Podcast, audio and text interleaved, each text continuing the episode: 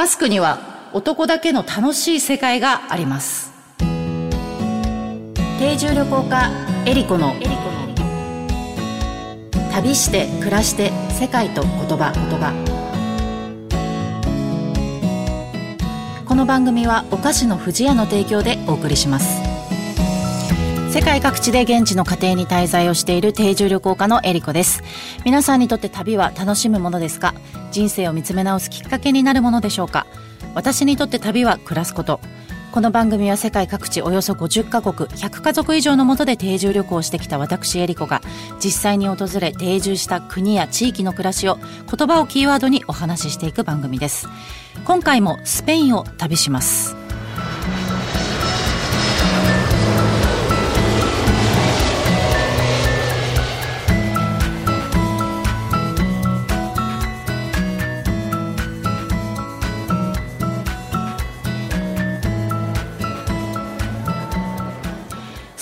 王国。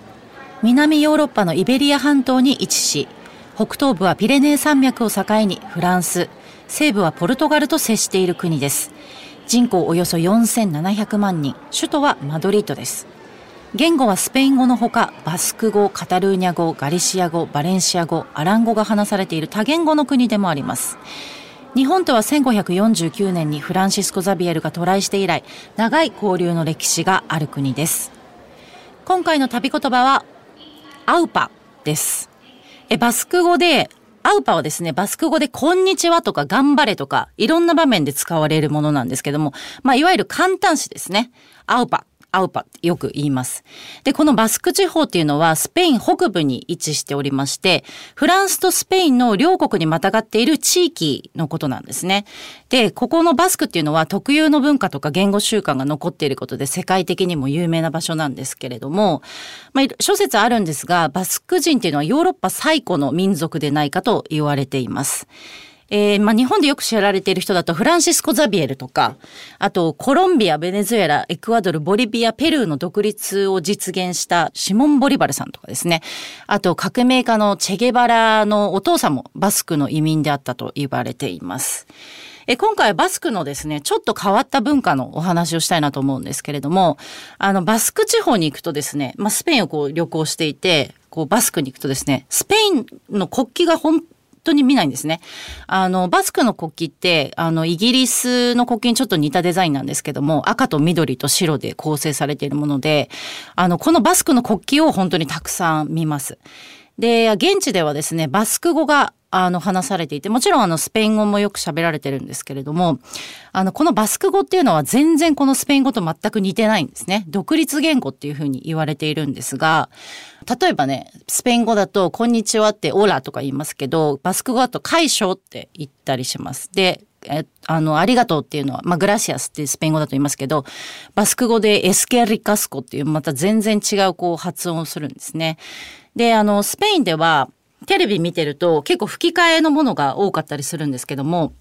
私、あの、現地でドラえもんとかクレヨンしんちゃんとか見たんですが、あの、バスクではですね、全部クレヨンしんちゃんもドラえもんもバスク語に、で、あの、話されていたのがすごく印象的です。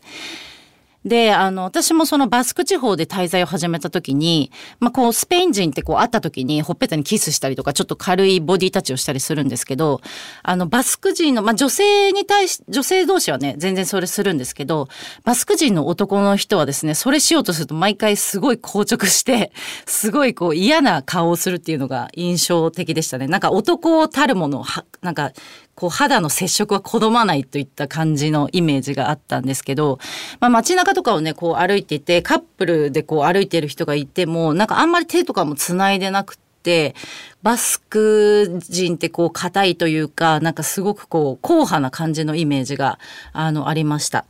バスクで特有のスポーツがあってそれペロッタっていうあのスポーツがあるんですけどもあのテニスみたいなスポーツで、まあ、コートがあってでコートが2面に分かれていてで中央にこうネットが設けられててでそれでこう球の打ち合いをするっていうスポーツなんですけどもあの野球の球ぐらい硬いボールをこう打ち合いするスポーツなんですがあの基本的にあの素手で打つんですよ。なのでもう手が本当に強くないとなかなか打ち返せないっていうこのバスク人の強さを強調したようなあのスポーツがもうあるんですね。で、皆さんこう結構イメージ強いかなと思うのは、あの、サンセバスティアンっていう場所があるんですけど、そこはあの美食の街っていうふうに言われてて、あの、世界で一番ミシュランがあの、多い、ミシュランのレストランが多い街として知られているんですけども、まあ、ここのね、あの、サンセバスティアンってこう、美食を学ぶ大学とかもあったりして、で、あとは観光客の人とかね、よくあのピンチョス巡りって言って、まあピンチョスってあの小皿料理なんですけども、あのスライスしたちょっとパンの上に、あの小料理を乗せて、で、それをまあ串がを指してるっていうのが典型的なピンチョスなんですが、まあ、それをちょっとずつお酒を飲みながらいろんなお店を回るっていう飲み方がこうサンセバスティアンというかこのバスクでは結構典型的なあのものとしてあるんですね。でこのピンチョスも有名なんですけどあのちょっと変わった食文化があって。て、で、それがあのソシエダガストロノミカと言われるものなんですけども、これ現地ではあのチョコとも呼ばれてるんですが、えっと、日本語では美食クラブともね、言われていますけれども、えっと、現地ではね、一番まあソシエダっていうふうに呼ばれてるので、ソシエダと呼ばせてもらいますが、これはですね、会員制の厨房付きの食堂なんですよ。で、会員がこう自分たちでこう材料を買ってきて持ち込んで、調理をして仲間たちとこう食事を楽しむっていう場所なんですけどもこれ大体100年以上前からある習慣ででこれのね面白いところは女性禁制なんですよ。だから女の人は入れないっていうことです。このソシエダは基本的に男性のみで構成されてるこのなんか世界なんですね。でそのバスク社会っていうのはその女性の立場がこう強いって言われてて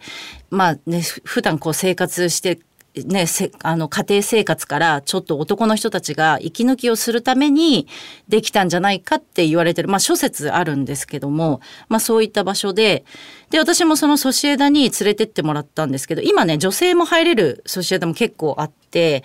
で、あの、食事も一緒にできるらしいんですけども、まあ私が行ったところも、あの、女性も入れますよ、みたいなところで行かせてもらって、ただ、なんか見学してた時に、キッチンには絶対に入るなって言われたんですよ。だからここまではいいよみたいな、そのキッチンのその、なんていうんですか、線みたいなところがあって。だからここからは女性は入っちゃダメだから、あの、ここまでだったらいいよって言われて、まあすごい厳しいなと思ったんですけど、まあそういう男だけの楽しい世界があるんだなと思って、あとね、もう一つ私バスクに行った時に、これはすごい面白いなと思ったのがあって、まあソシエダも一応こう、一つのコミュニティじゃないですか。でそれがもう一つなんか違うコミュニティがあってそれがクワドリージャと呼ばれてるものなんですね。クワドロってこう四角いっていう意味なんですけどスペイン語でこれはね一言で言うと同性の仲良しグループの集まりみたいな感じなんですよ。でこのクワドリーだもうみんなクワドリージャに所属してるんです。あの本当バスクの人たちは。こう同じ学校の同級生とかあとママ友とかあと大学の友達とかまあいろいろなんですけども、まあ、必ずどっかのクアドリーチャにこう所属してるんですね。で、まあそのバスク人にとってこうクアドリーチャに入るっていうのはその生活の一つなんですけども、だからみんなね、そのクアドリーチャと一緒に映画を見に行ったりとか、どっか遊びに行ったりとか、あと週一回食事したりとか、あとそのメンバーの家族の誕生日をするとか、まあそれだけでも本当月何回も会わなきゃいけないくなるんですけども、あの、例えば婚約しましたとか、こう結婚しますっていう時も、そのクワドリーチャにまず最初に紹介して、あの、こうみんなから認めてもらうみたいな、なんかそういう習慣もあるみたいで、で、まあこれのいいところは、何かあった時に、本当家族みたいに親身になって助けてくれるっていうところであったりとか、あの、安心感をね、こう得られるっていうことみたいです。で、私がね、ちょうどあの、バスクで滞在してた、お、あの、うちの家族が、えっ、ー、と、奥様がバスク人で、で、旦那さんがベネズエラ人だったんですけど、そのベネズエラから、こう、バスクに来た時に、あまりにもちょっとこう、閉鎖、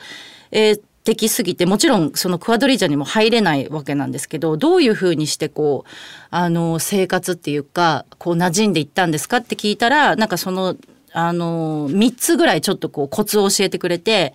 で、まず1つ目が政治の話をしないこと。そのバスク人と。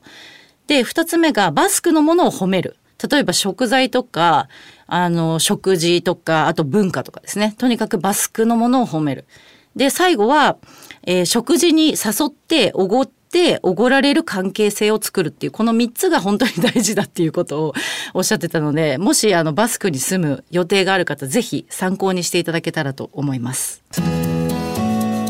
旅して暮らして世界と言葉言葉。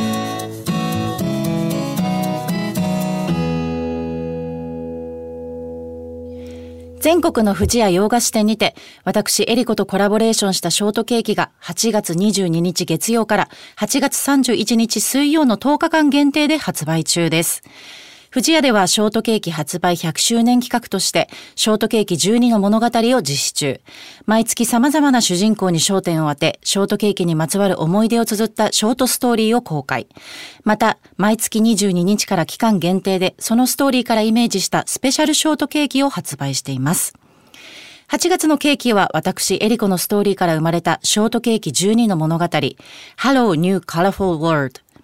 一見見た目は真っ白なクリームで覆われている普通のショートケーキですが、中は色とりどりのスポンジやフルーツソースが入っていて、食べるたびに味が変わる楽しいショートケーキとなっています。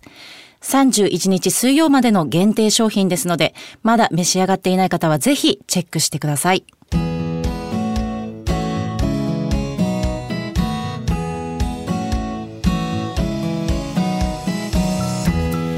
番組では皆様からの質問やコメントリクエストも大歓迎です。旅について海外の暮らしについての質問あなたの旅への思いなどをお送りください。メッセージの宛先は eriko.joqr.net までです。えー、今回はですねバスク地方のお話をさせていただきましたけれども、まあ、最初バスクに行った時もそうですし結構その周りのスペイン人からも言われてたのは結構こう閉鎖的ですよとバスク人は。なのでこう一番閉鎖的なイメージがあったんですけど今はですねこう離れてみると一番絆が深いというか一番こう連絡を取る相手というかなので一旦多分彼らの懐に入るとすごく長いお付き合いができる人たちなのかなと思ってます。